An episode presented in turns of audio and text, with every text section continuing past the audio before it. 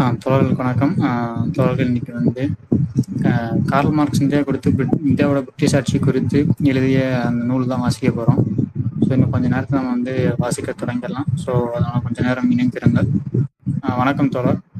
இந்தியாவில் பிரிட்டிஷ் ஆட்சி. நில அமைப்பினை கருதி பார்க்கின் இந்துஸ்தானம் ஆசியாவின் பரிமாண பரிமாணத்திற்குட்பட்ட ஒரு இத்தாலி எனலாம். இத்தாலிக்கு ஆல்ப்ஸ் மலைத்தொடர் இருப்பதைப் போல இந்தியாவின் இமயமலை தொடர்கள் எனலாம். முன்னத்தில் லம்பார்டி சமவெளிகள் இருப்பது போல பின்னதில் வங்காள சமவெளிகள் அங்கு அப்பினைன்ஸ் போன்று இங்கு தக்காணம். அதன் சிசிலி தீவுக்கு இணையாக இதன் இலங்கை தீவு. நிலத்தில் விளையும் பல்வகை பொருட்களின் செழுமையிலும் அரசியல் முறையிலும் துண்டு துண்டாக பிரிந்து கிடந்த அஹ், துண்டு துண்டாக பிரிந்து கிடந்த அவற்றின் கோலத்திலும் அஹ், துண்டு துண்ட இரு நாடுகளும் ஒரே மாதிரியாக இருக்க காணலாம். படையெடுத்து வென்றோரின் வாழ்வழியால் படையெடுத்து வென்றோரின் வாள் வழியால் இத்தாலி அடிக்கடி நெருக்கப்பட்டு பல்வேறு தேசிய தொகுதிகளாக உருவாக்கப்பட்டு வந்திருப்பது போலவே இந்துஸ்தானமும் முகமதியர் அல்லது முகலாயர் அல்லது பிரிட்டிஷாரின் தாக்குதலின் கீழ் இல்லாத காலங்களில் சிதறுண்டு எத்தனை நகரங்கள் அல்லது எத்தனை கிராமங்கள் உள்ளனவோ அத்தனை சுயேட்சையான ஒன்றோடொன்று மோதுகிற அரசுகளாக தலைவுற்றது. எனினும் சமூக நோக்கு நிலையில் இருந்து சமூக நோக்கு நிலையில் இருந்து பார்த்தால் இந்துஸ்தானத்தை கீழ் திசையின் இத்தாலி என்று கருத முடியாது. மாறாக கீழ் திசையின் அயர்லாந்து என்றே கூற வேண்டும். இத்தாலி மற்றும் அயர்லாந்தின் அம்சங்களும் இன்பக் களியாட்ட உலகமும் துன்ப துயரங்களின் உலகமும் கொண்டதான இந்த விந்தையான இணைப்பினை இந்துஸ்தான சமயத்தின் பண்டைய மரபுகள் மரபுகள் முன்னெடுத்து புலப்படுத்துகின்றன. அந்த சமயம் அமிதமான புலனின்பத்தில் புலனின்பத்தில் மூழ்கித் திரைப்பதை வலியுறுத்தும் சமயமாயும் தன்னைத்தானே வதைத்துக் கொள்ள வேண்டும் என்பதை வலியுறுத்தும் துறவு சமயமாகவும் ஒருங்கே விளங்குகிறது. லிங்கத்தை வழிபடும் சமயமும் இதுவே. ஜெகநாத் ஜெகநாதனின் சமயமும் இதுவே. ச- இது சன்னியாசியின் சமயமும் தேவதாசிகளின் சமயமும் ஆகும். இந்துஸ்தானத்தின் ஒரு பொற்காலத்தை நம்புகிறவர்களின் கருத்துடன் நான் உடன்படவில்லை. எனினும் எனது கருத்தை ஊர்ஜிதம் செய்வதற்காக சர் சார்லஸ் ஷூட் செய்- செய்தது போல நான் குலிகானை சான்று காட்ட போ குலிகானை சான்று காட்டப் போவதில்லை. ஆனால் உதாரணத்துக்கு அவுரங்கசீப் காலத்தை எடுத்துக்கொள்ளுங்கள் அல்லது முகலாயர் வடக்கையும் போர்த்துகீஸ் தெற்கையும் தோற்றமளித்த சகாப்தத்தை எடுத்துக்கொள்ளுங்கள் அல்லது முகமதியர் படையெடுப்பு நிகழ்ந்த காலத்தை அல்லது தென்னியா தென்னிந்தியாவில் ஏழு மன்னர்கள் ஆட்சி நடந்த காலத்தை எடுத்துக்கொள்ளுங்கள் அல்லது உங்களுக்கு விருப்பம் இருக்குமானால் இன்னும் பின்னால் சென்று பண்டைய காலத்தை நோக்குங்கள். கிறிஸ்தவ சமயப்படி உலகம் படைக்கப்பட்ட கால நிர்ணயிப்புக்கும் வெகுகாலம் முன்பே இந்தியாவின் துயர சகாப்தம் தொடங்கிவிட்டது என்று கூறும் பிராமணரின் புராண கால கணிப்பு முறையைத்தான் எடுத்துக்கொள்ளுங்கள் ஆயினும் பிரிட்டிஷாரால் இந்துஸ்தானத்தின் மீது வலுவந்தமாக சுமத்தப்பட்ட துன்ப துயரம் அது முன்னால் அனுபவித்த அனுபவிக்க நேர்ந்த வேதனையில் வேதனையிலிருந்து சாராம்சத்தில் மாறுபட்டதும் அதைவிட பன்மடங்கு கடினமானதுமாகும் என்பதில் எந்தவித ஐயப்பாடும் கிடையாது. சால்செட் ஆலயத்தில் நம்மை திடுக்கிட வைக்கும் குரூர தேவதைகளை விட மிகவும் பயங்கரமான இணைந்த வடிவில் பிரிட்டிஷ் கிழக்கிந்திய கம்பெனியால் ஐரோப்பிய கொடுங்கோன்மை ஆகிய ஆசிய கொடுங்கோன்மை மீது நாட்டப்பட்டிருப்பதை இங்கு குறிப்பிடவில்லை. இது பிரிட்டிஷ் காலனி காலனி ஆதிக்க ஆட்சியின் தனி இயல்பல்ல மாறாக டச்சு ஆட்சி முறையின் மாதிரியாகும். அந்த அளவுக்கு பிரிட்டிஷ் கிழக்கிந்திய கம்பெனி நடவடிக்கையை குணவர்ணனை செய்ய வேண்டுமானால் பழைய டச்சு கிழக்கிந்திய கம்பெனியை பற்றி ஜாவாவின் ஆங்கிலேய கவர்னரான சர் ஸ்டாம் போர்ட் ராஃபில்ஸ் கூறியதை சொல்லுக்கு சொல் அப்படியே திரும்ப கூறினால் போதுமானது. தோழர்களுக்கு வணக்கம். இந்த கட்டுரையில வந்து நான் முதல்ல என்ன பார்க்குறேன்னா அவர் வந்து முதல்ல வந்து இந்தியாவோட நில அமைப்பை வந்து ஆப்பிரிக்கா கண்டத்தில் இருக்கிற ஒரு நாட்டோட கம்பேர் பண்றது தோழர்.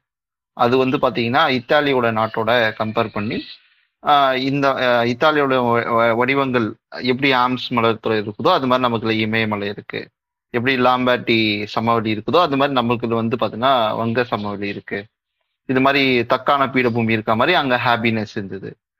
அங்கே சிலி தீவு மாதிரி நம்மளுக்கு வந்து ஒரு தீபகற்பத்தில் ஒரு இலங்கை தீவு இருக்கு. அதே மாதிரி நம் நிலத்துல வந்து பல்வேறான வ- வகை பல்வகையான பொருட்கள் வந்து செம்மையா வ- வழி விளைகிறது அப்படின்னு சொல்லிட்டு. இத்தாலியில எப்படி மல்டிபிள் வெஜிடபிள்ஸ் மல்டிபிள் பொருட்கள் விளையிறதோ அது மாதிரி நம்மளுக்கு வந்து மல்டிபிள் பொருட்கள் வந்து விளையிறது அப்படின்னு சொன்னாரு. நெக்ஸ்ட் வந்து சோசியல் கண்டிஷன் போகும்போது நான் இத்தாலியோட கம்பேர் பண்ண மாட்டேன். அதுக்கு நம்ம வந்து அயர்லாந்து தான் நம்ம வந்து கம்பேரிட்டிவா வந்து பார்த்தோன்னா சோசியல் கண்டிஷனை வந்து பார்த்தீங்கன்னா அயர்லாந்து இருக்கும் அப்படின்னு சொல்லியிருக்காரு. அது வந்து எப்படி மென்ஷன் பண்றாருன்னா அந்த சமூக நோக்கு சமூக சோசியல் கண்டிஷனோட பார்த்தோன்னா இந்துஸ்தானோட கீழ் திசையில வந்து இத்தாலின்னு நம்ம சொல்லிட முடியாது. அது வந்து கீழ் திசை அயர்லாந்து தான் சொல்ல முடியும் அப்படின்னு அவர் சொல்றாரு. நெக்ஸ்ட் வந்து இது வந்து ஒரு சன்னியாசியின் தேசமாகவும் தேவதாசிகள் தேசியமாகவும் இருக்கு மூழ்கி திளைக்கிறது அப்படின்னு வந்து சொல்றாரு.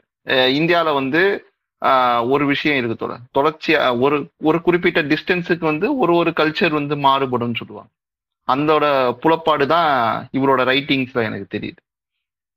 அப்புறம் வந்து இன் தென்னிந்தியாவில் குறிப்பிட்ட வந்து வந்து ஏழு மன்னர்கள் ஆட்சியை எடுத்துக்கலாம். ஒரு ஸ்பெசிஃபிக்கான டைம் எடுத்து நம்ம ஒரு விஷயத்த பார்த்தாதான் இங்க என்ன நடந்திருக்குன்னு நம்ம பார்க்க முடியும்.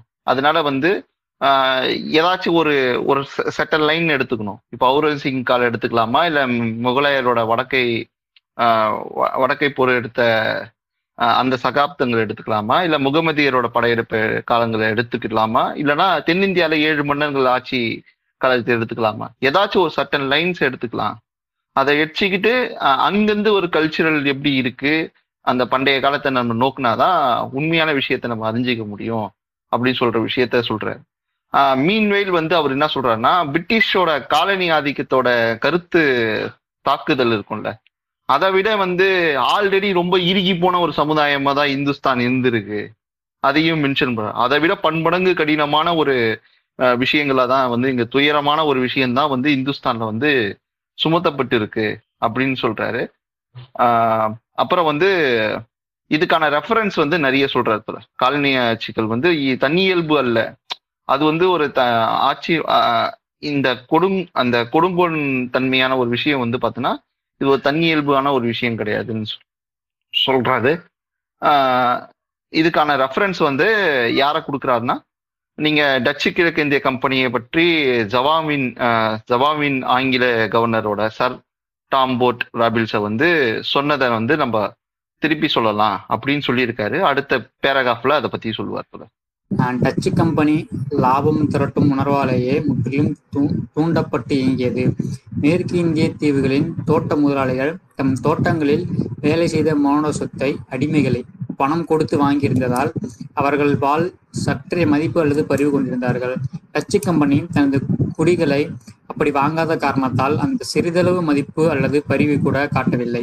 அது மக்களிடமிருந்து உச்சபட்சமான பங்கை அவர்களது உழைப்பின் கடைசி எச்சத்தை கூட பிரிந்தெடுப்பதற்காக நாட்டில் நிலவிய கொடுங்கோன்மை சாதனங்கள் அனைத்தையும் பயன்படுத்தியது.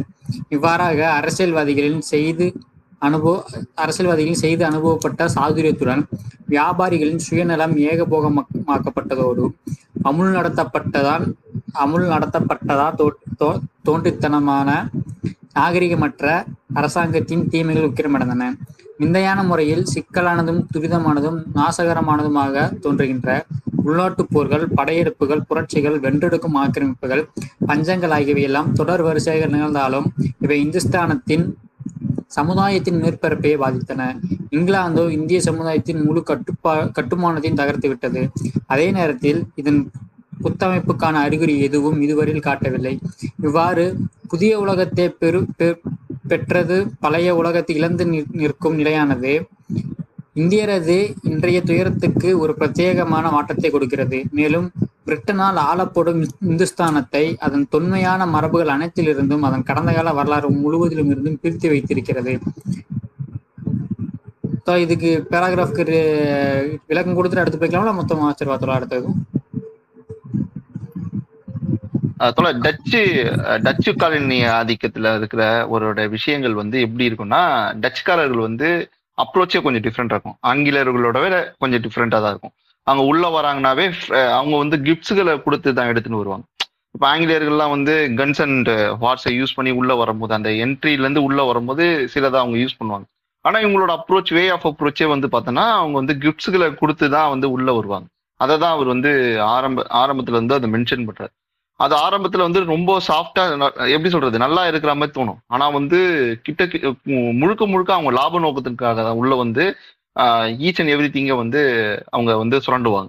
அந்த ஒரு போக்கை தான் வச்சிருக்காங்க.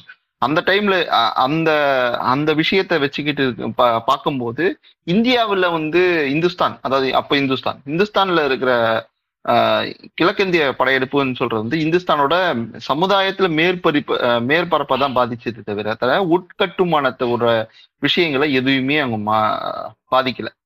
அதை தான் வந்து விந்தையான சிக்கலமான து- துயரமானது அப்படின்னு சொல்றாரு. இந்த உள்நாட்டு போர்களும் புரட்சி புரட்சிகளும் வென்று ஆஹ் வென்றெடுக்கும் ஆக்கிரமிப்புகளும் பஞ்சங்கள் கூட ஈவன் பஞ்சங்களும் சேர்க்கிறார்.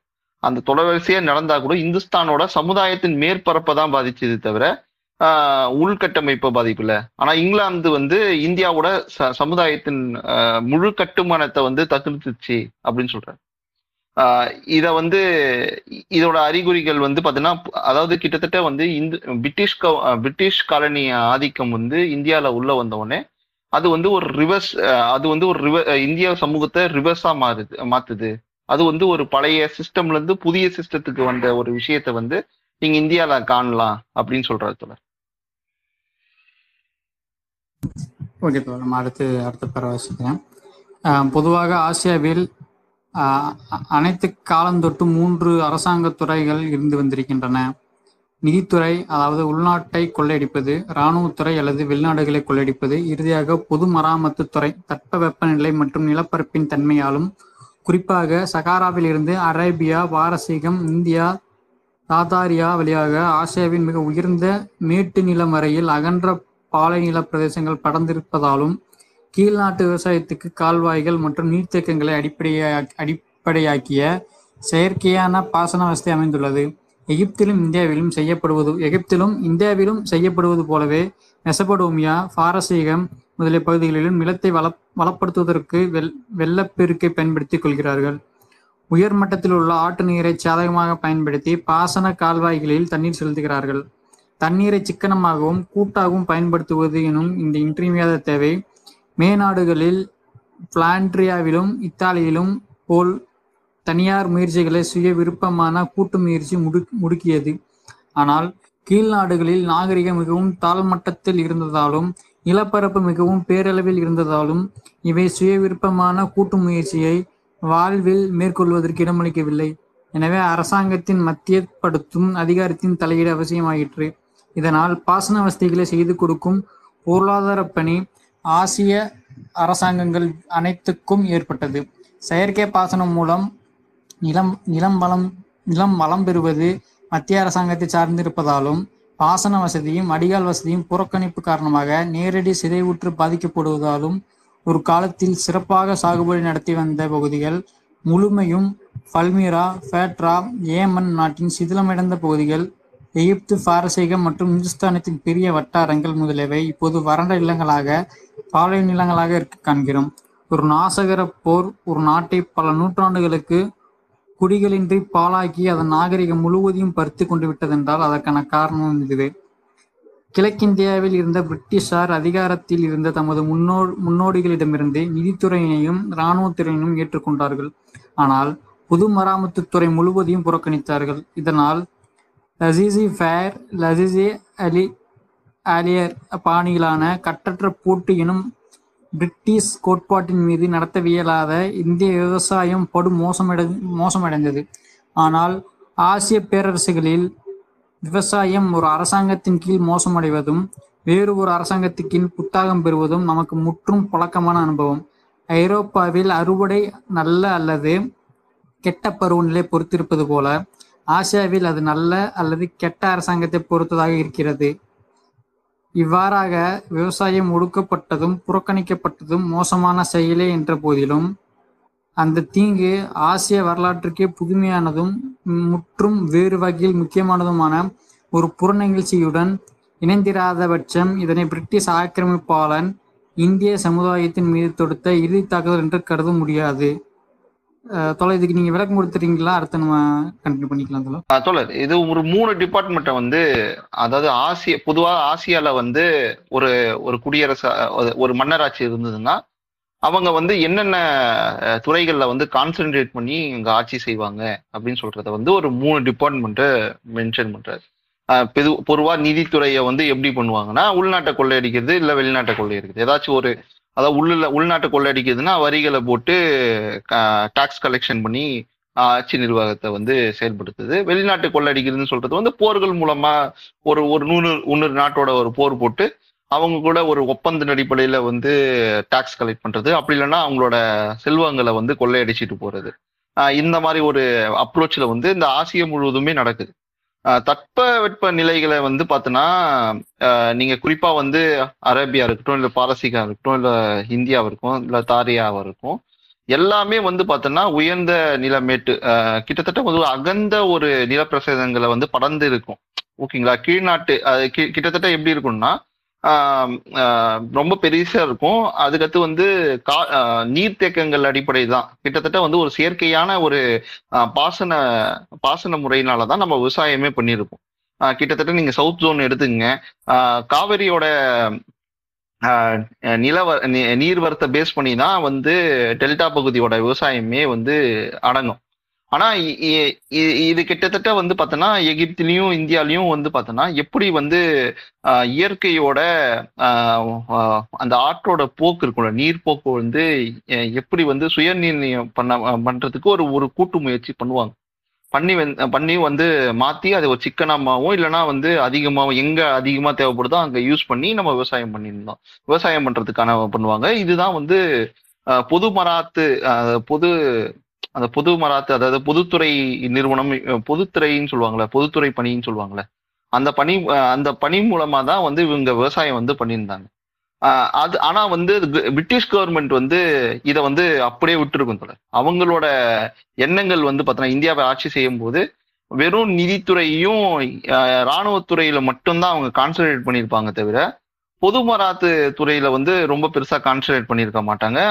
அப்படி பண்ணியிருந்தா கூட வந்து பணப்பயிர்களை விளைவிக்கிற ஒரு விஷயம் தான் அவங்க பண்ணியிருப்பாங்க தவிர இந்தியா இந்தியாவோட விலைக்கு அதாவது இங்க ஒரு மக்கள் இருக்காங்க. அவங்க ஃபுட்டுக்கான ஒரு நோ ஆஹ் இதுல நலனுக்காகலாம் அவங்க வந்து செஞ்சிருக்க மாட்டாங்க. அதே மாதிரி ஐரோப்பியால வந்து பார்த்தோன்னா பருவ பருவநிலைகளை பேஸ் பண்ணி தான் வந்து விவசாயம் வந்து பெருத்து இருக்குன்னு சொல்லிட முடியாது தொடர் அங்க வந்து நீங்க கூலி உழைப்பு லாபம் நூல் படிச்சீங்கன்னா அதுல இந்த இந்த இதை இந்த கோட்டை அவர் மென்ஷன் பண்ணியிருப்பார். ஐரோப்பியால வந்து அறுவடை வந்து பார்த்தோன்னா பருவநிலை பேஸ் பண்ணி மட்டுமே மாறி இருக்காது அதாவது பார்த்தீங்கன்னா நல்ல அரசாங்கம் இருந்ததுன்னா நல்லா அதிகமான உற்பத்தி கிடைச்சிருக்கும். கெட்ட அரசாங்கம் இருந்ததுன்னா கொஞ்சம் கம்மியாக கிடைச்சிருக்கும். அப்போ வந்து ஒரு அரசாங்கத்தோட பிளே ரோல் வந்து விவசாயத்துல வந்து ரொம்ப முக்கியமான ரோல் அதை வந்து இங்க சொல்லிட்டு இருக்காரு சொல்ல அதே மாதிரி இறுதியா வந்து இது எல்லாமே வந்து பார்த்தோன்னா ஒரு புதுமையான இது வந்து இந்தியாவோட நிலப்பரப்புக்கு ரொம்ப புதுமையான ஒரு ஒரு நிலப்பரப்பு. அதாவது நம்ம எப்பவுமே வானம் பார்த்த பூமியாகவும் இல்லைன்னா அந்த அந்த ஆத்தோட தண்ணியோட வரப்பை பேஸ் பண்ணி மட்டும்தான் கிட்டத்தட்ட சின்ன சின்ன சே- தேக்கங்கள் வர வச்சு அதை ராஜான்னு ஒருத்தர் இருந்தாலும் சின்ன சின்ன ஏரிகள் கட்டுறது அப்புறம் வந்து கால்வாய்கள் கட்டுறது அப்படின்னு சொல்லிட்டு பேஸ் பண்ணி கொஞ்சம் நகரும். ஆனா இது கிட்டத்தட்ட முழுக்க முழுக்க ஒரு தட்பவெட்ப நிலைகளை பேஸ் பண்ணி தான் இங்க இருக்கிற விவசாய வர உற்பத்தி வந்து நடந்தது. ஆனா பிரிட்டிஷ் வந்தோடனே உள்ள வந்தோடனே பிரிட்டிஷோட அரசாங்க கை தான் வந்து இங்க எப்படி விளைவிக்குது? ஒரு மிகப்பெரிய ஒரு லீட் ரோல் எடுக்குதுன்னு சொல்றாரு தோழர்.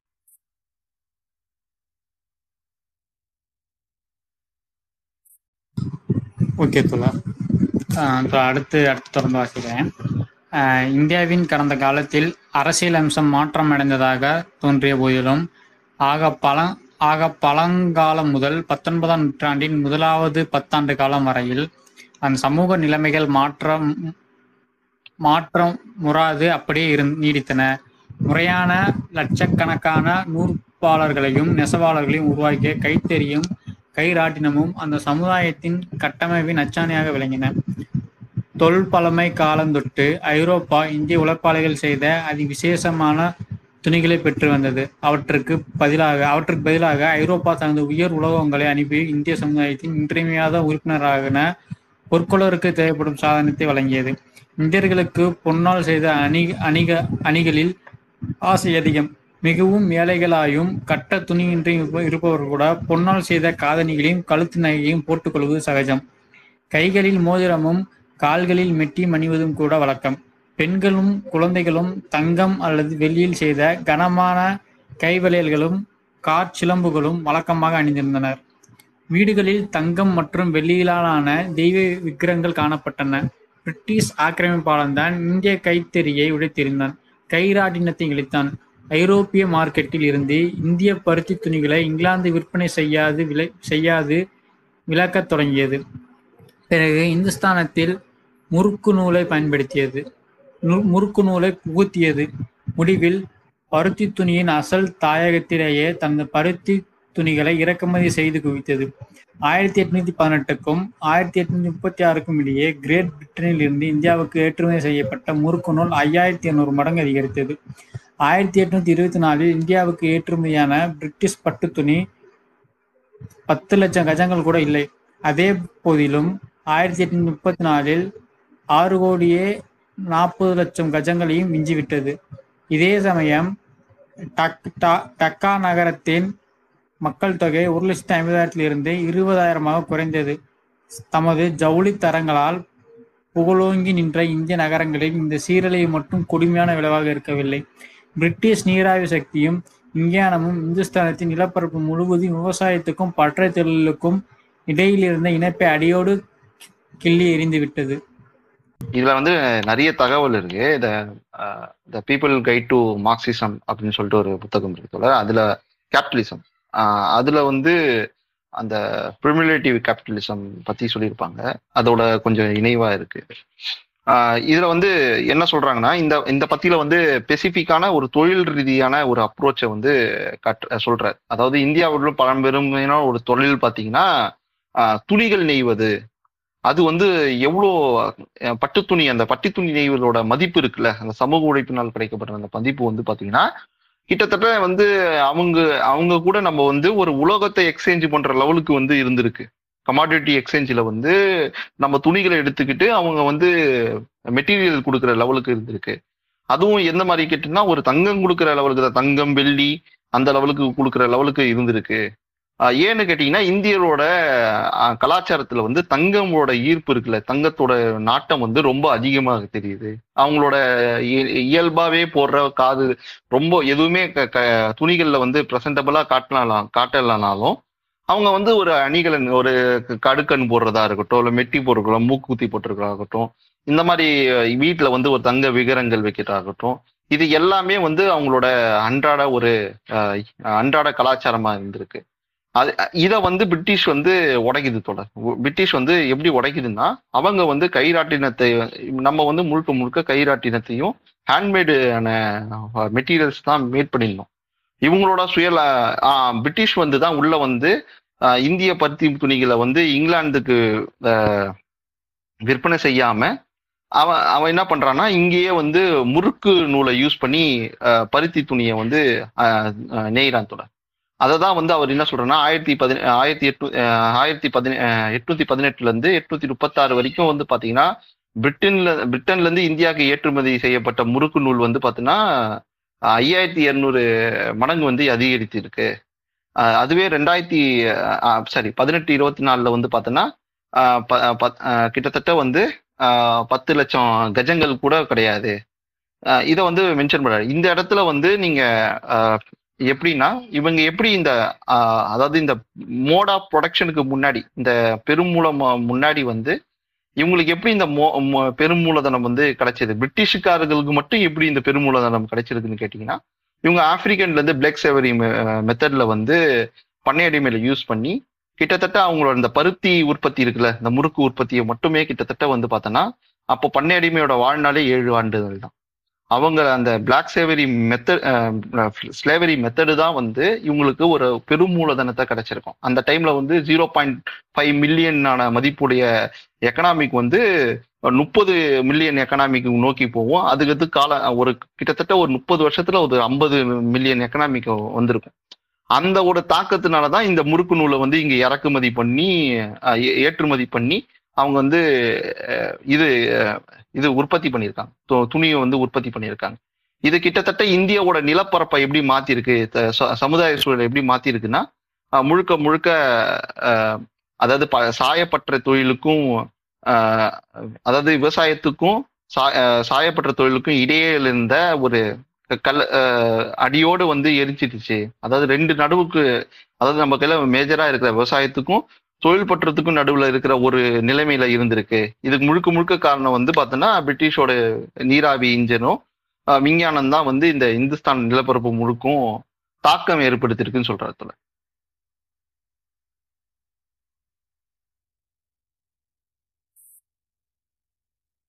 ஓகே தோழர். அதாவது இந்த நீராவி இன்ஜின் மாதிரியான பெரு பெரிய பெரிய மிஷின்ஸ்லாம் வந்ததுக்கப்புறம் நம்ம ஸ்மால் ஸ்கேல் இண்டஸ்ட்ரீஸ் அன்னைக்கு இருந்த இந்த பற்றை தொழில் எல்லாமே எந்த அளவுக்கு ரொம்ப பின்னடைவு சிந்திச்சு அதுக்கும் விவசாயத்துக்கு இடையில வந்து அந்த உறவுகள் எல்லாம் துண்டிக்கப்பட்ட அந்த விஷயத்தை வந்து இந்த பேராகிராஃபா தெளிவா மார்க்ஸ் எழுதியிருக்காரு கரெக்டான தோழர்? ஆ கரெக்டு தான் தோழர். அதுதான் அதுதான் ஓகே தோழர் நான் அடுத்து பேராகிராஃப் வாசிக்க ஆரம்பிச்சிடுறேன். ஆக ஒரு புறத்தில் இதர எல்லா கீழ்திசை மக்களையும் மக்களையும் போலவே இந்தியர் தமது விவசாயத்துக்கும் மானியத்துக்கும் இன்றியமையா தேவையான மாபெரும் பொது மராமத்து பணிகளை மத்திய அரசாங்கத்திடம் ஒப்படைத்திருந்தது. மறுபுறத்தில் நாடு முழுவதிலும் பரவலாக இருந்த இந்தியர்கள் விவசாயத்துக்கும் பற்றை தொழிலுக்கும் இடையே உள்நாட்டில் நிலவிய ஒற்றுமை காரணமாக சிறிய மையங்களில் சேர்ந்து வாழ்ந்திருந்தது எனும் இரண்டு நிகழ்வுகள் ஏற்பட்டன. இந்த இரண்டு நிகழ்வுகள் மிக பழைய காலந்தொட்டே பிரத்யேக இயல்புகளை கொண்டிருந்த கொண்டதான ஒரு சமுதாய அமைப்பு முறையை உருவாக்கியிருந்தன. இதுவே கிராம சமுதாய அமைப்பு எனப்படுவது. இது இந்த சிறிய இணைப்புகள் ஒவ்வொன்றுக்கும் சுயேட்சையான ஸ்தாபனத்தையும் தனி சிறப்பான வாழ்வையும் அளித்தது. இந்திய விவகாரங்களை பற்றி பிரிட்டிஷ் காமன் சபை வெளியிட்ட ஒரு பழைய அதிகாரப்பூர்வமான அறிக்கையில் உள்ள பின்வரும் விளக்கு உரையில் இருந்து இந்த அமைப்பு முறையின் அலாதியான தன்மையை முடிவு செய்ய முடியும். ஆஹ் தொடர் இந்த அறிக்கையை வாசிக்கிறதுக்கு முன்னாடி இந்த பேராகிராஃப் மட்டும் என்னன்றத சொல்லிட்டு அதுக்கு நான் அறிக்கையை வாசிக்கிறேன். ஆ. தோழர் திருப்பியும் அந்த பொது மராத்து பணிகள் வந்து அஹ், திருப்பியும் வந்து இந்த விவசாயத்துல வந்து வணிகத்துக்கு தேவையான ஒரு இன்றியமையாத ஒரு விஷயம் பாத்தீங்கன்னா பொது மராத்து பணி தான். அது வந்து மத்திய அரசோட தான் இருந்தது. அதாவது பிரிட்டிஷ் கவுன்சில்ல தான் இருந்தது. அது வந்து இருந்தும் மறுபடத்துல நாடு எப்படி இருக்கு? தொழில் கிளர்ச்சியில எப்படி நாடு இருந்ததுன்னா இந்திய இந்தியர்கள் வந்து விவசாயத்துக்கு போலாமா இல்ல பற்றை தொழிலுக்கு போலாமா சொல்லிட்டு ஒரு கன்ஃபியூஷனான ஸ்டேஜ்ல தான் ரெண்டு பக்கத்துலயுமே இருந்திருக்காங்க. அதோட அதோட பிரதிபலிப்பு வந்து இங்க கிராம சமுதாய அமைப்புன்னு சொல்ற விஷயங்களை வந்து நம்ம பார்க்கலாம் அப்படின்னு சொல்ற அதே மாதிரி இதை இதை குறித்தான தனி சிறப்பான வா- வாழ்வுகளும் விவகாரங்களையும் காமன் சபை வெளியிட்ட பழைய அதிகாரப்பூர்வமான ஒரு அறிக்கையில வந்து நம்ம பெறலாம். அந்த அறிக்கையை தான் இப்போ ஃபர்தராக நம்ம படிக்க போறோம். இந்த அறிக்கையை வந்து பார்த்தோன்னா எப்படி வந்து ஒரு சிறிய சிறிய இணைப்புகள் வந்து ஒவ்வொன்றும் சுயேட்சையான ஸ்தாபனங்களையும் ஒரு தனிச்சிறப்பான வாழ்வையும் அளித்தது அப்படின்னு சொல்றத பேஸ் பண்ணியிருக்கு. இந்த விவரங்க விவரங்கள் இந்த டீட்டெயில்ஸ் எல்லாமே வந்து பார்த்தோன்னா பிரிட்டிஷ் காமன் சபை வந்து வெளியிட்டு வெளியிட்டிருக்கு. அதை நம்ம இப்போ படிக்க போகிறோம் போல.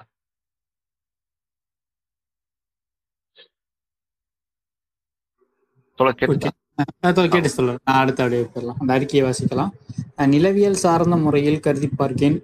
ஒரு கிராமம் என்பது சில நூறு அல்லது ஆயிரம் ஏக்கர்கள் விளைநிலமும் தரிசு நிலமும் கொண்ட நாட்டுப் பிரதேசமாகும். அரசியல் முறையில் நோக்கினால் அது ஒரு மாநகராட்சி அல்லது நகராட்சியை ஒத்திருக்கிறது. அதன் அதிகாரிகள் மற்றும் ஊழியர்களின் வழக்கமான அமைவு பின்வரும் விளக்கத்தின் பார்ப்பட்டதாகும். படேல் அல்லது கிராம நாட்டான் நாட்டாண்மைக்காரர் இவர் பொதுவான கிராம அலுவல்களை மேற்பார்வை செய்கிறார். கிராமவாசிகளிடையே எழும் தகராறுகளை தீர்த்து வைக்கிறார். போலீஸ் பணிகளை கவனிக்கிறார். தனது கிராமத்தின் உள்ளே வரி வசூலிக்கும் கடமையை செய்கிறார். அவருக்கு சொந்த செல்வாக்கு இருப்பதாலும் மக்களின் நிலைமையையும் கவலையையும் பற்றி அவருக்கு நுட்பமான பரிச்சயம் இருப்பதாலும் இந்த வரி வசூல் பொறுப்புக்கு ஆகச்சிறந்த தகுதி படைத்தவராக திகழ்கிறார். கர்ணம் என்பவர் சாகுபடி பற்றிய கணக்குகளை வைத்திருப்பார் வைத்திருப்பவர். அதன் சம்பந்தப்பட்ட விவரம் எல்லாவற்றையும் பதிவு செய்து வைத்திருப்பவர். தலையாரி என்பவரின் கடமை குற்றங்கள் சட்டவிரோத செயல்கள் பற்றி தகவல்களை சேகரித்தல். ஒரு கிராமத்தில் இருந்து இன்னொரு கிராமத்துக்கு பிரயாணம் செல்லும் ஆட்களுக்கு துணையாக சென்று அவர்களை பாதுகாப்பது என்பனவாகும். தோட்டி என்பவரின் வேலைகள் நேரடியாயும் கிராமத்துடன் அமைந்து விட்டனவாகும் அவரது இதர கடமைகளில் பயிர்களை பாதுகாத்தலும் விளைச்சலை அளப்பதற்கு உதவி செய்வதும் அடங்கும். எல்லை காவலர் கிராம எல்லைகளை பாதுகாக்கிறார் அவை குறி- குறித்து அவை குறித்து தகராறு எழுந்தால் சாட்சியம் அளிப்பார். குளங்களையும் பாசன கால்வாய்களையும் மேற்பார்வை செய்பவர். விவசாயத்துக்காக தண்ணீரை விநியோகம் செய்பவர். பிராமணர் கிராமத்தில் கோயில் பூஜை நடத்துபவர். பள்ளி ஆசிரியர் கிராமத்தில் குழந்தைகளுக்கு படிக்கவும் மணலில் எழுதவும் கற்பிக்க காணலாம். மேலும் பஞ்சாங்க பிராமணர் அல்லது ஜோதிடர் முதலியோரும் உண்டு. இந்த அதிகாரிகளும் ஊழியர்களும் தான் பொதுவாக கிராம நிர்வாகத்தின் உறுப்பினர்களாக அமைந்துள்ளனர். ஆனால் நாட்டின் சில பிரதேசங்களில் இவர்கள் குறைந்த அளவிலேயே உள்ளனர். மேலே குறிப்பிட்ட சில கடமைகளையும் பணிகளையும் ஒரே நபர் சேர்ந்து நிர்வகிப்பார். வேறு சில பிரதேசங்களில் மேலே விரிவாக்கப்பட்டதை விடவும் அதிகமான நபர்கள் நிர்வாக உறுப்பினராக உள்ளனர். இந்த எளிய ஊராட்சி முறையின் கீழ் அந்த நாட்டு மக்கள் தொன்மையான பழங்காலம் முதல் வாழ்ந்து வருகிறார்கள். கிராமங்களின் எல்லை வரம்புகள் மாற்றப்பட்டதே இல்லை எனலாம். போர் பஞ்சம் அல்லது சில நோய் சமயம் இந்த கிராமங்களுக்கு தீங்கிழைத்து பாலாகிவிட்ட பாலாகிவிட்ட போதிலும் அதே பெயர் அதே நலன்கள் அதே குடும்பங்கள் கூட காலங்காலமாக தொடர்ந்து நிலவின. அரசுகள் தகர்வதையோ பிளவுறுவதையோ பற்றி அக்குடிமக்கள் கவலைப்பட்டதே இல்லை. கிராமம் முழுமையாக இருக்கும்போது அது எந்த அரசுக்கு மாற்றப்படுகிறது? எந்த மன்னரிடம் ஒப்படைக்கப்படுகிறது என்பதை பற்றி அவர்கள் கலை கவலைப்படுவதில்லை. கிராமத்தின் பொருளாதார அமைப்பும் மாறுதலின்றி அப்படியே இருக்கிறது. படேல் என்னும் கிராம தலைவராகவும் சிறு குற்றங்களை விசாரித்து நீதி வழங்குவோராகவும் வரி வசூல் அதிகாரியாகவும் விளங்குகிறார். சமுதாயத்தின் அமை சமுதாய அமைப்பின் இந்த சிறிய மாறாநிலை மாதிரி வடிவங்கள் பெருமளவுக்கு கலைக்கப்பட்டு விட்டன மறைந்து வருகின்றன. இதற்கு காரணம் பிரிட்டிஷ் வரி வசூலிப்பவர் மற்றும் பிரிட்டிஷ் படைவீரர் மிருகத்தனமாக தலை நிறுத்துங்க.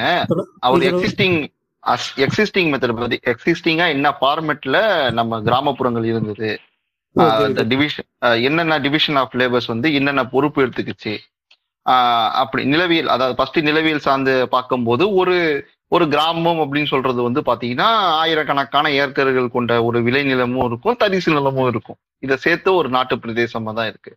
ஆனா நீங்க அரசியல் நோக்கத்துல பாத்தீங்கன்னா அது ஒரு சின்ன ஒரு ம- நகர நா- மாநகராட்சி கட்டமைப்பா இல்லைன்னா நகராட்சி கட்டமைப்பாவும் உங்களுக்கு தெரியும். இதுல இருக்கிற வந்து அதிகாரிகள் ஊழியர்கள் வந்து எப்படி நம்ம நகராட்சியில வந்து எப்படி நம்ம வேலை வாங்குறோம் எப்படி கட்டமைப்பை நம்ம வந்து ரன் பண்றோமோ அது மாதிரி தான் கிராமப்புறமும் ரன் பண்ணிட்டு இருக்கு. அதுல வந்து பட்டேல் சொல்ற வந்து கிராம நாட்டன் வந்து வந்து பாத்தீங்கன்னா என்னெல்லாம் பண்றாருன்னா பொது கிராமத்தோட அலுவல் வேலைகளை வந்து மேற்பார்வை பார்க்கறது கிராமவாசிகளோட நடக்கிற தகராறை வந்து அவரே பண்ணுவாரு அவரே தீர்த்து வைப்பாரு. இந்த போலீஸ் கடமைகள்லாம் அவரே பண்ணிட்டு இருக்காரு ஓகேங்களா? வரி வசூலி வரி வசூலிக்கிற ஒரு கடமை இருக்குல்ல இந்த இப்போ ஒரு ஒரு ஒரு ஊர்ல வந்து கோயில் இருந்துன்னா அந்த கோயிலுக்கு வந்து சந்தாலாம் கலெக்ட் பண்ணி வந்து திருவிழா பண்றது இல்லைன்னா அந்த கோயிலோட தர்மாகத்தை ஆக்ட் பண்ற வேலையெல்லாம் வந்து பட்டேல் பட்டேல்னு படேல் படேல்னு சொல்ற ஒருத்தர் வந்து பண்ணிக்கிறாரு. கர்ணம் சொல்றது வந்து பாத்தீங்கன்னா சாகுபடி கணக்கு கணக்குகளை பாக்குறது வெறும் விவசாய சாகுபடி கணக்குகளை பாக்குறது அந்த சம்பந்தப்பட்ட விவரங்கள் எல்லாம் வந்து பதிவு செஞ்சு வச்சுக்கிறது. தலையாரின்னு சொல்றது வந்து கடமை குற்ற அதாவது குற்றங்கள்லாம் வந்து யாராச்சும் பண்ணாங்கன்னா அவங்களோட சே- த- தகவல்களை சேகரிக்கிறது. அப்புறம் வந்து இன்னொரு கிராமத்துல இருந்து இன்னொரு கிராமத்துக்கு போயிட்டு துணையோட போயிட்டு பாதுகாப்பு கொடுக்குது. தலையாரின்னு சொல்றது வந்து இப்போ இந்த கிராமத்துல இருந்து உள்ளூர் கிராமத்துக்கு போகணும் அப்படின்னு சொல்றவங்களுக்கு வந்து நான் பாதுகாப்பு கொடுத்து அந்த கிராமத்துக்கு வந்து உங்களை விட்டுட்டு போயிடுறேன் அப்படின்னு சொல்ற லெவலுக்கு வந்து இருந்தார். தோட்டின்னு சொல்ற வந்து வேலைகளை வந்து நேரடியாகவும் இல்லை கிராம கிராமத்துடன் அமைந்து நேரடியா வேலைகளை வந்து நேர நே- நேரடிப்பாயும் அதாவது பயிர் தொழில சேர்ந்துதான் விளைச்சல் தொழிலையும் விளைச்சலையும் பாதுகாப்பு பாதுகாப்புல வச்சு இருக்கும். எல்லைக்காவல்னு சொல்ற காவல்னு சொல்றது வந்து பாத்தீங்கன்னா ஒரு கிராமத்துக்கு ஒரு கிராமத்துக்கு நடுவுல த தகராறு வந்தா அந்த குளங்களுக்கும் பா பாசன வாயில்களுக்கும் இடையப்பட்ட ஒரு மேற்பார்வை பண்றது அப்புறம் வந்து அவர் வந்து கிராமண பூ- பிராமண கிராமத்துல வந்து கோயில் பூசை பண்றது. அவர் வந்து எல்லை காவலர் வந்து எழுதி எழுத சொல்லி கொடுக்கறது. மணல்ல எழுத சொல்லி கொடுக்கறது. இந்த வேலையெல்லாம் வந்து பண்ணிடுறது. இதெல்லாம் எல்- இதெல்லாம் வந்து ஒரு பெரிய மேற்பரப்புல வந்து ஒரு தனித்தனியான நபர்கள் செய்வாங்க. அதுவே ஒரு ஆள் இல்லாத இடத்துல வந்து பாத்தீங்கன்னா ஒரு ரெண்டு மூணு பேரே வந்து இதே வேலையை ஒ- வேலையும் செய்யற மாதிரி இருந்திருக்கு. சில இடங்கள்ல வந்து பார்த்தோன்னா அதிகமான லேபர்ஸ் இருப்பாங்க. அதிகமான தலையாரி இருப்பாங்க. அதிகமான காவல் காவல் எல்லை எல்லை காவலர் இருப்பாங்க. அதிகமான பட்டியல் இருப்பாங்க. அப்போ இந்த இடத்துல வந்து இது வந்து கிட்டத்தட்ட எப்படி இருக்குன்னா இது இந்தியா கிராமப்புறங்களுக்கு வந்து ஒரு எந்த அரசாங்கம் வந்தாலும் கவலையே கிடையாது. அவங்களோட செட்டப்ஸ் வந்து அப்படியே தான் ரன் ஆயிட்டு இருந்தது. இதை வந்து பிரிட்டிஷ் கவுன்சில் வந்து டிஸ்டர்பன்ஸ் பண்ணிச்சு. அப்படின்னு சொல்றதுல இந்த டிஸ்டர்பன்ஸ் பண்ணது வந்து ஒரு மிகப்பெரிய ஒரு மாற்றத்தை ஏற்படுத்தியிருக்கு அப்படின்னு சொல்றாரு. சமுதாய அமைப்பின் இந்த சிறிய மாறாநிலை மாதிரி வடிவங்கள் பெருமளவுக்கு கலைக்கப்பட்டு விட்டன மறைந்து வருகின்றன. இதற்கு காரணம் பிரிட்டிஷ் வரி வசூலிப்பவர் மற்றும் பிரிட்டிஷ் படைவீரர் அஹ் மிருகத்தனமாக தலை தலையிட்டதோடல்லாமல் ஆங்கிலேயர் நீராவி சக்தி மற்றும் ஆங்கிலேய வர்த்தக சுதந்திரத்தின் செயல்வினையே முக்கியமான காரணமாகும். அந்த குடும்ப சமுதாயங்கள் குடிசை தொழில்துறை அடிப்படையாக கொண்டிருந்தன. அதாவது கையால் நூல் நூற்றால் கை நெசவு உழுது பயிரிடும் விவசாயம் ஆகியவற்றின் அலாதியான இணைப்பை படிப்படியாக கொண்டு கொண்டிருந்தன. அடிப்படையாக கொண்டிருந்தன. இந்த இணைப்பு அவற்றுக்கு தற்சார்பு நிலையை பெரும் ஆற்றலை தந்தது. ஆங்கிலேயர் தலையீடு நூற்பாளர் லன்கா காஷேரிலும் நெசவாளர் வங்காளத்திலும் என்பதான பிரிவினை ஏற்படுத்தியதோடு இந்திய நூற்பாளர் நெசவாளர் இரு சாராரையும் துறை தெளித்தது அவற்றின் பொருளாதார அடித்தளத்தை தகர்த்தது மூலம் இந்த சிறு அரை காட்டுமிராண்டி அரை நாகரிக சமுதாயங்களை குலைத்தது. இவ்வாறு ஆசியாவின் முன் என்றுமே காணப்படும் கேட்டுமிராத மகத்தான ஒரு சமூக புரட்சியை உண்மையை உரைப்பதெனில் ஒரே சமூக புரட்சியை உருவாக்கியது.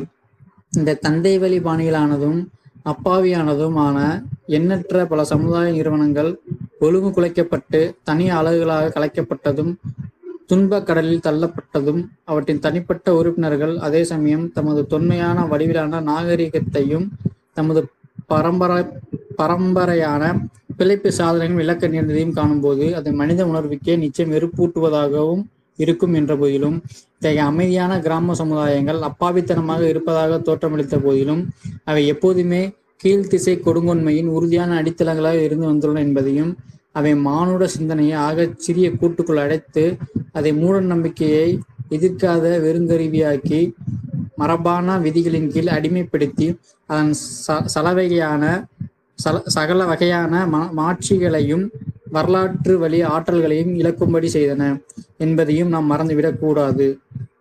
மரபு ரீதியான விதிகளுக்கு அடிமைப்படுத்தி ப படுத்தி இருக்குதுன்னு சொல்றது வந்து இங்க சாதியதான் தொடர்பு எதுவும் இந்த கிராமப்புறங்கள்ல அதாவது இப்ப இத சொல்லும் போதே நம்ம ஒரு விஷயம் வந்துடும் அப்போ நம்மளோட சமுதாயம் வந்து பிரிட்டிஷ் வரதுக்கு முன்னாடி நல்லா ஆகோ ஓகோன்னு இருந்ததா? அதை தான் அவர் வந்து முன்னாடியே ஒரு வந்து குறிப்பிட்டிருப்பாரு அவன் வர்றதுக்கு முன்னாடியே ரொம்ப இறுக்கமான சமுதாயமா தான் இந்தியா இருந்திருக்கு இந்துஸ்தான் இருந்திருக்கு. ஆனா இவன் எடுத்துட்டு வந்த ஒரு விஷயம் வந்து பாத்தோம்னா நம்மள முழுமை பெற வைக்கல. ஏன்னா இது இப்ப இந்த போக்குலயே நம்ம இப்போ வளர்ந்து இப்போ மார்க்ஸ் வந்து இதை ஒரு விஷயம் ஒரு இடத்துல சொல்லியிருப்பார் தோழர். எப்படின்னா இந்த இந்திய சமுதாயம் வந்து பார்த்தோன்னா அதோட போக்குலயே வந்து வளர்ச்சி அடையல. இவங்க வந்து ரொம்ப டிஸ்டர்பன்ஸ் பண்ணி டைவெர்ட் பண்ணியிருக்காங்க. அவங்களோட போக்க அவங்களே உணராத லெவலுக்கு போயிடுச்சு தொடர் அப்படின்னு சொல்லியிருப்பாங்க. அதனாலதான் தீர்வற்ற தீர்வு அடைய முடியாத நிலையில வந்து இந்திய சமூகம் இருக்கிறதுக்கான காரணம் வந்து அது ஒரு முக்கியமா பாக்குறாங்க. இதை தான் வந்து இங்க என்ன சொல்றாருன்னா இங்க இந்தியாவுல இருக்கிற சமுதாயம் வந்து பாத்தீங்கன்னா குடும்ப சமுதாயமா குடிசை தொழில் செய்யறவங்களா இருக்காங்க. அதுல வந்து அவங்களே வந்து நூற்றா நூறு நூல் ஆற்றுவாங்க கை நெசவு பண்ணுவாங்க அவங்களே பயிரிடுவாங்க விவசாயம் எல்லாம் எல்லா இணைப்பையுமே அவங்களோட க- குடும்ப சமுதாயங்கள் பேஸ் பண்ணி இருக்கும். ஆனா ஆங்கிலோட நீராவி சக்தியும் அவங்களோட வர்த்தக முறை வந்து பார்த்தோன்னா இது ரொம்ப டிஸ்டர்பன்ஸ் ஆயிருக்கு அது வந்து கிட்டத்தட்ட வந்து இந்த ப- பட்டறை பட்டறை தொழிலாக இருக்கட்டும் இல்லை தொழிற்சாலை உற்பத்தி தொழிற்சாலைகளில் நடக்கிற எப்படி ஒரு பாட்டாளிக்கு வந்து ஒரு முழுமை பெற பெற பெற்ற ப்ராடக்டை உற்பத்தி செய்ய மாட்டானோ அது மாதிரி இங்க வந்து பாத்தீங்கன்னா நெசவாளர்கள் வந்து வங்கத்துல இருப்பாங்க. தலையீடு நூற்பாளர் வந்து ஷிங்காங்கேர்ல இருப்பாங்க. இந்த இந்த பேஸ் பண்ணி இருக்கும் போது நம்ம ஒரு குறிப்பிட்ட ஒரு பொருள் ஒரு பொருளை மட்டுமே உற்பத்தி பண்ணிட்டு இருப்போம். அதாவது முழு- முழுமையான ப்ராடக்டை வந்து நம்ம கொடுத்துருக்க மாட்டோம். அது இது இந்த இந்த இரண்டு சாரையுமே துடத்து இது இதை இது ரெண்டு சாருமே அடி பொருளாதார அடிப்படத்துல வந்து தகர்ந்திருக்கு. இது வந்து கி- கிட்டத்தட்ட ஒரு நம்மளோட அரை காட்டு மிராண்டி அரை நாகரிக சமுதாயத்தை குறைச்சிருக்கு. நம்ம ஒரு முழுமையான நாகரிகமாகவும் இல்லைன்னா முழுமையான காட்டு மிராண்டி சமூகமாகவும் இல்லை. நம்ம ஒரு அரை கா காட்டு மிராண்டியாகவும் அரை நாகரிக சமூகமா இருந்திருக்கும். இது வந்து இது முற்று மு- முழுமையா வந்து கே- ஊர்குலைத்ததுக்கான காரணம் வந்து பிரிட்டிஷ் தான் அப்படின்னு சொல்லிட்டு குற்றம் சாட்டுறாரு. இது இதுதான் இத இந்த உண்மையை நம்ம உரைக்கிறதுனால ஒரு சமூக புரட்சியை தான் நம்ம இது வந்து ஒரு உருவாக்கிக்கிறது அப்படின்னு சொல்றாங்க. இது கிட்டத்தட்ட டிரான்சாக்ஷன்ல வந்து பார்த்தோன்னா இது வந்து தந்தை வழி இந்தியாவில் பொறுத்த வரைக்கும் கிராமப்புறங்களில் தந்தை வழி பாலினான தந்தை வழி பாலினமும் அப்புறம் வந்து ஒரு அப்பாயம் அப்பாவியமானதும் அப்படின்னு சொல்றாரு. எண்ணற்ற சமுதாயங்கள் வந்து தனித்தனி அழுகுகளாக வந்து கலைக்கப்படுது. இது வந்து அவங்களோட கஷ்டத்தை வந்து ரொம்ப இன்னும் இன்க்ரீஸ் பண்ணியிருக்கு. இந்த பிரிட்டிஷ் ஆட்சியோட விஷயம் வந்து ஒரு ரிலாக்ஸான ஒரு அதாவது ப பழசுலேருந்து புதுசு போனதுன்னு சொன்னாங்களே அந்த புதுசு எப்படி இருக்குன்னா ரொம்ப சா- ரொம்ப சந்தோஷமாலாம் இல்லை. அது உண்டும் நம்மளை வந்து சிரமப்படுத்தி தான் இருக்கு. அதை தான் அவர் சொல்லியிருக்கார். தொடர் ஓகே தோழர். அதெல்லாம் அடுத்து நான் வாசிக்கிறேன்.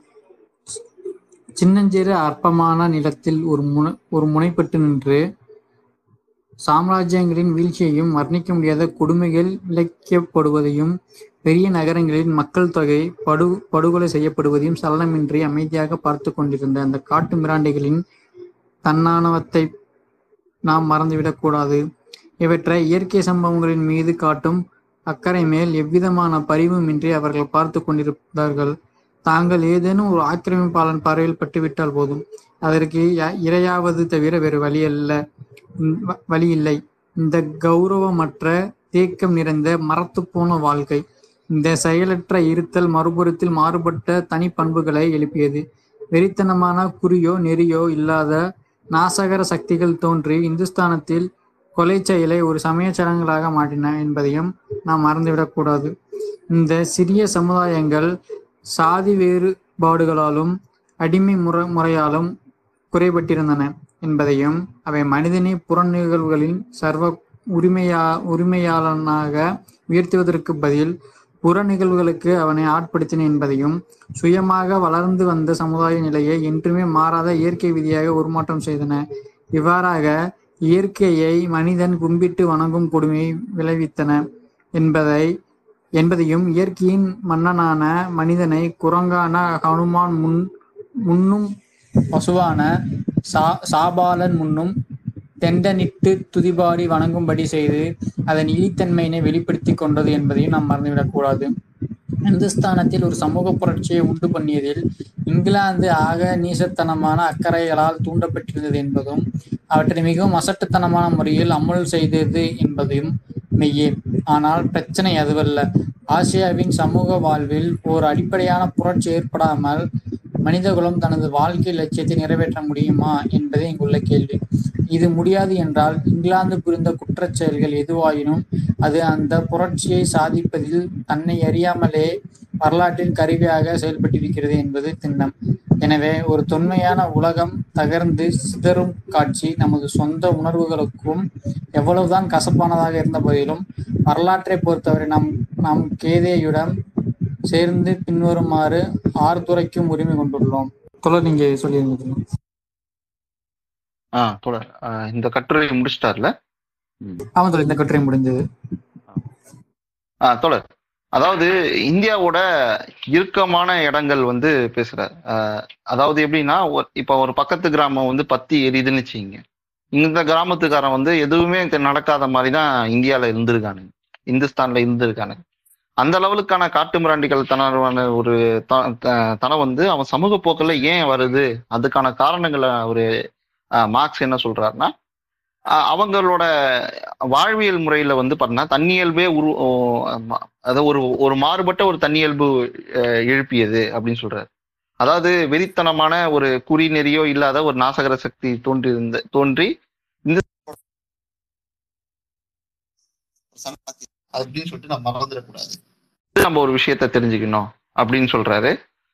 இதுக்கான காரணங்கள் வந்து அவர் சொல்றாரு. இதுக்கான ஒரு விஷயங்கள் என்ன சொல்றாருன்னா இங்க நடக்கிற ஒரு நடக்கிற ஒரு இது இருக்குல்ல தோழர், சடங்கு சம்பிரதாயங்கள் அப்புறம் வந்து நடக்கிற மனிதற்ற தலைமைகள்லாம் வந்து ஒரு இயற்கைன்னு சொல்லிட்டு இவன் நம்பியே வாழ்ந்துட்டு இருக்கிற லெவலுக்கு வந்து இவனோட வாழ்க்கை முறை இருந்திருக்கு. அந்த உணர்வு வந்து அவன் வாழ்வியல் முறையிலிருந்து வந்துட்டு இருக்கு இதுக்கு பெஸ்ட் எக்ஸாம்பிளா அவர் என்ன சொல்றாருன்னா நீங்க வந்து இந்தியாவில் வந்து இந்த குரங்கையும் பசுவையும் கும்பிடுற லெவலுக்கு வந்து தோழர் இதுல வந்து அவர் என்ன சொல்றாருன்னா இந்த சமுதாயம் வந்து சடங்கு சடங்குகள் வந்து எப்படி வந்து இறுக்கமா அடைஞ்சிருக்கு? இங்க இருக்கிறவங்க வந்து இப்போ ஒரு மனுஷன் வந்து ஒரு உயரிய அவன் தான் இருக்குதுலே பெருசா அவனுக்கு இணையா பார்க்கணும்னா ஒரு மனுஷனை தான் பார்க்கணும் அட்லீஸ்ட் இயற்கை முறையில பார்த்தா. ஆனா அதுக்கும் மேலேயே அவன் குரங்கையும் பசுவையும் கும்பிட்றதுக்கான காரணம் வந்து என்னவா இருக்கு? அப்படின்னு பார்த்தோன்னா அவங்க வந்து இ- அவங்க கடைபிடிக்கிற அந்த நடைமுறையிலேருந்து வருது. அண்ட் ப்ராக்டிஸாக அவங்க ப்ராக்டிஸ் பண்ணது வந்து பார்த்தோன்னா ரொம்ப பிற்போக்குத்தனமான ஒரு சடங்கு சமுதாயத்தை வந்து ப- ப- பண்ணியிருக்காங்க. இதனால வந்து இந்துஸ்தான் வந்து ஒரு இங்கிலாந்து வந்து ஒரு நிமிஷம் இருங்க தொடர் ஆஹ் இந்த சமூக புரட்சியை வந்து நீங்க வந்து இங்- இ- இங்கிலாந்து வந்து ஏதோ ஒரு ஒரு இங்க வந்து எல்லாத்தையும் அவன் சேஞ்ச் பண்ணிட்டான் அப்படின்னு ஒரு மைண்ட் செட்டப் இருக்கு தொடர் இங்க. இங்கிலாந்து பிரிட்டிஷ்காரன் தான் வந்து எல்லாமே நம்மளுக்கு கல்வி கொடுத்தான் இது கல்வி கொடுத்தான் எதுக்காக கொடுத்தானா அவனுக்கு வேலையாள் தேவைப்பட்டது. அதனால அவன் கல்வி கொடுத்து அவனோட அலுவலக பறவை பணிக்கு வந்து சேர்த்துக்கிறான். அவன் வந்து இங்க இருக்கிற உற்பத்தி முறையை வந்து மாத்திருக்கான். அதாவது விவசாய உற்பத்தி முறையில இருந்து பண உற்பத்தி பணப்பயிர் உற்பத்தி முறையா மாத்தினான். அதனால நம்மளுக்கு வந்து எதுவுமே கிடைக்கல. அதை தான் வந்து அந்த ஏற்றுமதி ஏற்றுமதியான தரவுகள் வந்து சொல்லுது. அது மாதிரி இங்க பிரிட்டிஷ் கவுன்சில் தான் இங்க வந்து எல்லாத்தையுமே நல்லா பண்ணிச்சு. அவங்க ஒரு புரட்சிக்கு பண்ண பண்ணாங்க. லெவலுக்கு வந்து இங்க ரொமான்டைசேஷனான ரொமான்டைசேஷனான ஒரு கருத்து இருக்கத்தோட அது எல்லாமே எதுவுமே கிடையாது அப்படின்னு சொல்லிட்டு மார்க்ஸ் புறக்கணிக்கிறார். இங்க இருக்கிற இறுகிய பண்ண ஒரு சமுதாயத்தை இன்னும் மேலுமா இறுக்கியப்பட்ட இறுக்கமான ஒரு சமுதாயமா தான் பிரிட்டிஷ் கவுன்சில் வந்து மாத்திருக்கு ஒரு கொடுஞ்செயல் பண்ணவன இன்னும் ரக்குடா வந்து ஒரு ஒரு ஒரு பண்பற்ற ஒரு மனிதனா தான் மாத்திருக்கு அப்படின்னு அவர் சொல்றாரு இதுல ஏதாச்சும் இப்போ ஓவராலா வந்து இத பத்தியான ஒரு ஒரு பரந்து பார்வையை வந்து நீங்க சொல்லிடுங்க. அதில் அதாவது இப்போ நீங்கள் முடிக்கும்போது சொன்னது அதில் வந்து நான் சில இது கன்ஃபார்ம் பண்ணிக்கிறேன் அதாவது பொதுவாக வந்து இன்றைக்கும் கூட பல்வேறு அமைப்புகள் குறிப்பாக வந்து சீர்திருத்த இயக்கங்களாக இருக்கட்டும் இன்னும் சில இயக்கங்கள் வந்து பிரிட்டிஷ் வந்தனால தான் இன்றைக்கி ஓரளவுக்கு வளர்ச்சி இருக்கு இந்தியா. அதே நேரத்தில் பிரிட்டிஷ் ஆட்சி காலம் கூட பரவாயில்லன்ற மாதிரியான சில ரொமான்டிசைஸ் பண்ணி பேசக்கூடிய சில விஷயங்கள் இருக்குது இல்லையா? ஸோ அது வந்து முற்றிலுமாக இல்லை. ஏன்னா ஏற்கனவே இறுகி இருந்த சமுதாயத்தில் சில வளர்ச்சி போக்குகள் வந்து பிரிட்டிஷால உருவாகி இருக்க மாதிரி இருந்தாலும் அதாவது இன்னைக்கு வந்து இண்டஸ்ட்ரியலைசேஷன் மாறினதா இருக்கட்டும் இல்லை இந்த மாதிரி சில வளர்ச்சிகள் இருந்தாலும் அதை வந்து மேலும் வந்து இந்த இந்திய சமுதாயத்தை வந்து இறுக்கமான தன்மைக்குள்ள தான் தள்ளி இருக்கு அவங்களோட செயல்பாடு அவங்களோட சுரண்டல் இது எல்லாமே அதுக்குள்ள தான் கொண்டு போயிருக்கு. அப்படின்றத தெளிவாக முடிக்கிறாரு கரெக்டா ஆஹ் கரெக்ட் தான் சொல்லுது அதாவது இயற்கை அதாவது இயல்பு நிலையிலே இவ்வளவு இறுக்கமா இருக்குன்னா அவனுக்கு ஒரு யோசிச்சு அவனே வந்து ஒரு புரட்சி பண்ற லெவலுக்கு இருந்திருக்கும் இந்த சமுதாயம் மாறி இருக்கும். ஓகேங்களா? அதுக்கான அவனோட ஆனா வந்து பிரிட்டிஷ் உள்ள வந்து அவங்களோட பொருள் உற்பத்தியை மாத்தி ஓகே கிட்டத்தட்ட ஒரு டோக்கனிசம் தான் பண்ணாங்க அவங்க. ஒரு டோக்கனிசம் பண்ணி ஆஹ் இவங்க நீங்க வந்து ப படிச்சு வந்துருங்க. நீங்க வந்து கான்ஸ்டியூஷன் இதுங்க நீங்க வந்து இதை பண்ணிடுங்க அப்படின்னு சொல்றாங்க ஒரு பூரண ஒரு சமதர்ம ஒரு விடுதலைலாம் நம்மளுக்கு கிடைக்கல. ஓகேங்களா? இன்னும் வந்து ஒரு காலநீதி காலநீதி காலனி ஆதிக்க சப்ரஷனான ஒரு ஆஹ் பொருள் உற்பத்தி முறையில தான் நம்ம இருக்கோம் அத வந்து காரல் மார்க்ஸ் வந்து இங்க திண்ணமா சொல்லியிருக்காரு. ரொம்ப ரொம்ப காட்சியா வந்து பண்ணியிருக்காரு. இங்க சமூக வாழ்வியலோட ஒரு அடிப்படை புரட்சியை வந்து அதாவது இங்க இருக்கிற சமூக வாழ்வியலோட பிரச்சனைய காண விடுதலையை வந்து நோக்கி நம்ம போல. அதே மாதிரி இங்க வந்து எல்லாருமே வந்து பிரிட்டிஷ் கவுன்சில் பிரிட்டிஷோட ஆட்சி முறையினால நம்ம இவ்வளவு வளர்ந்துட்டோம் அப்படின்னு சொல்றாங்க. பிரிட்டிஷோட கவுன்சில் மூலமாக நம்மளுக்கு இருக்கிற எந்த பிரச்சனையுமே தீர்க்கப்படவில்லை இங்க. அவங்களோட ஆட்சி முறை வந்து நம்மளோட பிரச்சனையை எந்த இடத்துலையுமே தகர்த்தல. அதை தான் வந்து கிராமப்புற கிராமப்புற உற்பத்தி முறையிலேருந்து எடுத்துக்கிறதா நம்ம சொல்றாரு. நம்மளோட சமுதாய பிரச்சனை எதுவுமே தீர்க்கப்படலை. நம்மளோட பொருள் உற்பத்தி முறையும் பொருள் உற்பத்தியோட பிரச்சனையும் தீர்க்கப்படலை. அதே மாதிரி இந்த கேபிட்டலிசம் சொசைட்டில நீங்க உங்களோட சோசியல் இஷ்யூக்கான ஒரு தீர்வை வந்து நீங்க க- க- கிடைக்கவே முடியாது போல. இந்த இந்த பொருள் உற்பத்தி முறையில உங்களோட சோசியல் இஷ்யூ ரிசால்வ் பண்ண முடியாது. நீங்க யூனிவர்சலிட்டியா நீங்க பாத்தீங்கன்னா இந்த பொருள் உற்பத்தி முறையை மாத்தாத வரை- மட்டும்தான் உங்களோட பர்டிகுலரிட்டியான சோசியல் இஷ்யூவை வந்து ஃபோக்கஸ் பண்ணி நம்ம ரிசால்வ் பண்ண முடியும். ஏன்னா பர்டிகுலரிட்டியான ஒரு முதன்மை முரண்பாடு முதன்மை காரணியா நம்ம காரணம் வந்து பார்த்தோம்னா இந்த பொருள் உற்பத்தி சார்ந்து இருக்கு. அந்த முதன்மை காரண காரணங்களை வந்து நம்ம குறித்த முரண்பாட்டு மூலம் முரண்பாட்டை ஐடென்டிஃபை பண்ணி அதுக்கும் பொதுவான கிட்டத்தட்ட கான்ட்ரடிக்ஷன் பேஸ் பண்ணி நான் சொல்றேன். இந்த கான்ட்ரடிக்ஷன் பேஸ் பண்ணி நம்ம வந்து ஒரு ஒரு ஒரு ஒரு ஸ்டேட்டை ரன் பண்ணா மட்டும் தான் நம்ம இங்க இருக்கிற சமுதாய பிரச்சனைகள்லாம் தீர்வு கொடுக்க முடியும் அதுக்கு வந்து பிரிட்டிஷ் கவுன்சில் எதுவுமே இந்தியாவுக்கு எதுவும் பண்ணல. அந்த ஆட்சி முறை எதுவும் இம்பாக்ட் இம்பாக்ட் எதுவும் கொடுக்கல. அதாவது நம்மளோட சமூக உற்பத்தி முறையும் பொருள் உற்பத்தி முறையும் எதையுமே மாத்தல. அதே மாதிரி இங்க இருக்கிற பொருளாதார முதலாளித்துவ உற்பத்தி முறையிலும் எந்த தீர்வும் கிடையாது ஓகே ஓகே. இன்னைக்கு ஒரு சிறப்பான ஒரு அமர்வு இது. ஒரு இந்தியாவை குறித்து மார்க்ஸ் வந்து ஹிஸ்டாரிக்கலாக எந்த அளவுக்கு அவர் அனலைஸ் பண்ணி படிச்சிருக்காரு ப்ளஸ் எழுதியிருக்காருன்ற விஷயத்தை நம்ம பார்க்க முடியுது. குறிப்பாக வந்து இந்தியாவோட கிராமப்புற அமைப்புகள் இந்தியாவோட ஜியாகிரபிக்கல் கண்டிஷனை வந்து இத்தாலியோட ஒப்பிட்டாலும் அதை வந்து சில அடுத்தடுத்த காரணங்கள் வரும்போது எல்லா நேரத்திலும் இத்தாலியோட இருக்காது. அதுக்குன்னு சில பிற நாடுகள் அதோட சமூக பொருளாதாரத்துக்கு எந்த வகையில இருக்குன்றத உதாரணம் கூறி குறிப்பா வந்து கிராமப்புற பகுதிகள் வந்து எந்த அளவுக்கு இறுக்கமாக இருந்தது அங்க இருக்க உள்ள பிரிவினைகள் எந்த மாதிரி இருந்தது? இந்தியா முழுவதும் கிராமப்புறத்துல இந்த கிராம நிர்வாகத்துல என்ன மாதிரியான ஒரு விஷயம் இருந்தது?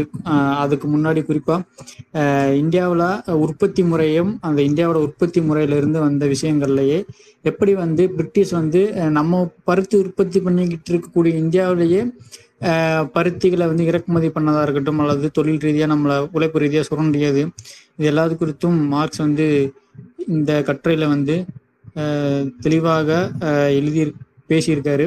ஸோ அந்த பகுதியை இன்னைக்கு நம்ம முழுமையாக வாசித்து முடிச்சிருக்கோம். இதோட அடுத்த தொடர்ச்சியாக இந்தியாவில் பிரிட்டிஷ் ஆட்சியில் பிரிட்டிஷ் ஆட்சியால் எதிர்காலத்தில் ஏற்பட போகும் விளைவுகள்னு சொல்லி மார்க்ஸ் வந்து ஆயிரத்தி எட்நூத்தி ஐம்பத்தி மூணுல வெளியிட்ட அந்த எழுத்துக்கு அந்த கட்டுரை என்பது இதோட இருக்கு. மார்க்ஸ் எங்கள் அந்த புத்தக தொகு தொகுப்பு நூல்களில் மூன்றாவது தொகுதி இது. ஸோ அடுத்து இந்த அமர்வில் அந்த பகுதி தான் நம்ம வாசிக்க போகிறோம் ஸோ இன்றைய அமர்வு முழுமையாக அந்த ஒவ்வொரு பகுதியாக பிரித்து வாசித்து அது குறித்தான விளக்க உரையும் தொடர் சொல்லியிருக்காரு. ஸோ இது தொடர்ந்து இந்த ஆடியோ வந்து நம்ம தமிழ் மார்க்ஸோட பாக்ஸ் ஸ்பாட்டில் வந்து அப்லோட் செய்யப்படும். தொடர்கள் நீங்கள் அது குறித்து கேட்கலாம். அது இரண்டுக்கு ஒரு முறைக்கு இரண்டு முறை கேட்கும்போது அதில் வரக்கூடிய சந்தேகங்களை வந்து மீண்டும் நீங்கள் வந்து இருக்குன்னா அடுத்த அமர்வில் வந்து நீங்கள் அது குறித்து நீங்கள் கேட்கலாம். இது சம்பந்தமான விவாதத்தை நம்ம ஒரு உரிய முறையில் ஆக்கப்பூர்வமான முறையில் எடுத்து செல்லலாம். தமிழ் மார்க்ஸ் மார்க்சியத்தோட முழு நோக்கமே மார்க்சியம் என்பது எந்த அளவுக்கு இன்றைய தீர்வாக இருக்கிறது அதே நேரத்தில் மார்க்சியம் மட்டுமே தீர்வு என்பதை வலுவாக தொடர்ச்சியாக பேசி வருகிறோம். அது குறித்தான ஒரு விவாதத்தை ஏற்படுத்துவதற்காக தொடர்ந்து புத்தக வாசிப்பு பல்வேறு தலைப்புகள் அரசியல் நிகழ்வுகள் நடத்திக்கிட்டு இருக்கோம். தொடர்ச்சியாக நீங்கள் அனைவரும் தமிழ் மார்க் மாசிய கல்விவட்டத்திற்கு சப்போர்ட் பண்ணுங்க. புதிதாக வந்திருக்கவங்க வந்து தமிழ் மார்க்ஸ் ஐடியை ஃபாலோ பண்ணிக்கோங்க. ஸ்பீக்கர்ஸை ஃபாலோ பண்ணிக்கோங்க. ஏன்னா நீங்கள் அடுத்தடுத்து உங்களோட கேள்விகளை நீங்கள் தொடர்ச்சி என்கிட்ட கேட்கலாம். அது குறித்தான ஒரு ஆக்கப்பூர்வமான விவாதங்களை கொண்டு போவதற்காக தான். அதே போல் தமிழ் மார்க்ஸ் மார்க்சிய கல்விவட்டம் ட்விட்டர் மட்டும் இல்லாமல் யூடியூப் ஃபேஸ்புக் எல்லா தளங்கள்லையும் இருக்கும். டெலிகிராமில் குரூப் இருக்குது அந்த குரூப்பில் வந்து புத்தகங்கள் எல்லாமே இலவசமாக நாங்கள் ப்ரொவைட் பண்ணிக்கிட்டு இருக்கோம். ஸோ நீங்கள் அந்த குழுவிலையும் இணைஞ்சுக்கலாம். அதுக்கான லிங்க் எல்லாமே தமிழ் மார்க்ஸ் ஐடியோட முதல் ட்விட்டர் பின் ட்விட்டாக இருக்கும். ஸோ நீங்கள் அதில் போய் நீங்கள் எந்த இதில் இணையணும்னு நினைக்கிறீங்க இணைஞ்சுக்கலாம். அதே போல் யூடியூப் நீங்கள் சப்ஸ்கிரைப் பண்ணிக்கிட்டீங்கன்னா தொடர்ச்சியான வீடியோக்கள் மூலியமும் நம்ம நீங்கள் மார்க்சியம் சார்ந்த விஷயங்களை தொடர்ச்சியாக லேர்ன் பண்ணிக்கலாங்கிறதான் அதே போல் நடப்பு அரசியல் கொடுத்தும் நீங்கள் தெரிஞ்சுக்கலாம். அதுதான் இந்த கல்வி வட்டத்தோட மிக முக்கியமான நோக்கம். அஹ் இன்று வந்திருந்து இந்த புத்தக வாசிப்பில் கலந்துக்கிட்டு குறிப்பாக வந்து ஒவ்வொரு விஷயத்தையும் தெளிவாக குறிப்பாக சொல்லணும்னா எல்லாரும் ஒரு படிக்கிறோம் அப்படின்னா ஒரு பேராகிராஃப் முடிஞ்சிச்சுன்னா அந்த பேராகிராஃபை சுருக்கமாக சொல்லிடுவாங்க. பட் நீங்கள் வந்து ஒவ்வொரு வரியுமே நல்லா விளக்கம் கொடுத்தீங்க. அதுக்கு ரொம்ப நன்றி தோழர். ஏன்னா நான் கூட சில வரிகளை வந்து ஒரு பேராகிராஃபை சுருக்கி இதானே அப்படின்னு சொல்லி உங்கள்கிட்ட கேட்டேன். ஆனால் ஒவ்வொரு முறையும் நீங்கள் வந்து ஒவ்வொரு வரியா வரிக்குமே அர்த்தம் சொன்னீங்க அது ரொம்ப அருமையாக இருந்தது. ஸோ அது மீண்டும் கேட்கறதுக்கு வந்து ரொம்ப எளிமையாகவும் தெளிவாகவும் இருக்குங்கிறது தான் யதார்த்தம். ஸோ அந்த அடிப்படையில் இன்னும் நீங்கள் வந்து இதே போல் இன்னும் சிறப்பாக இந்த அமர்வை வந்து கொண்டு போகணுன்றத நம்ம இணைந்து கொண்டு போகணுன்றதையும் தெரிவிச்சுக்கிறேன். ரொம்ப நன்றி தோழர்.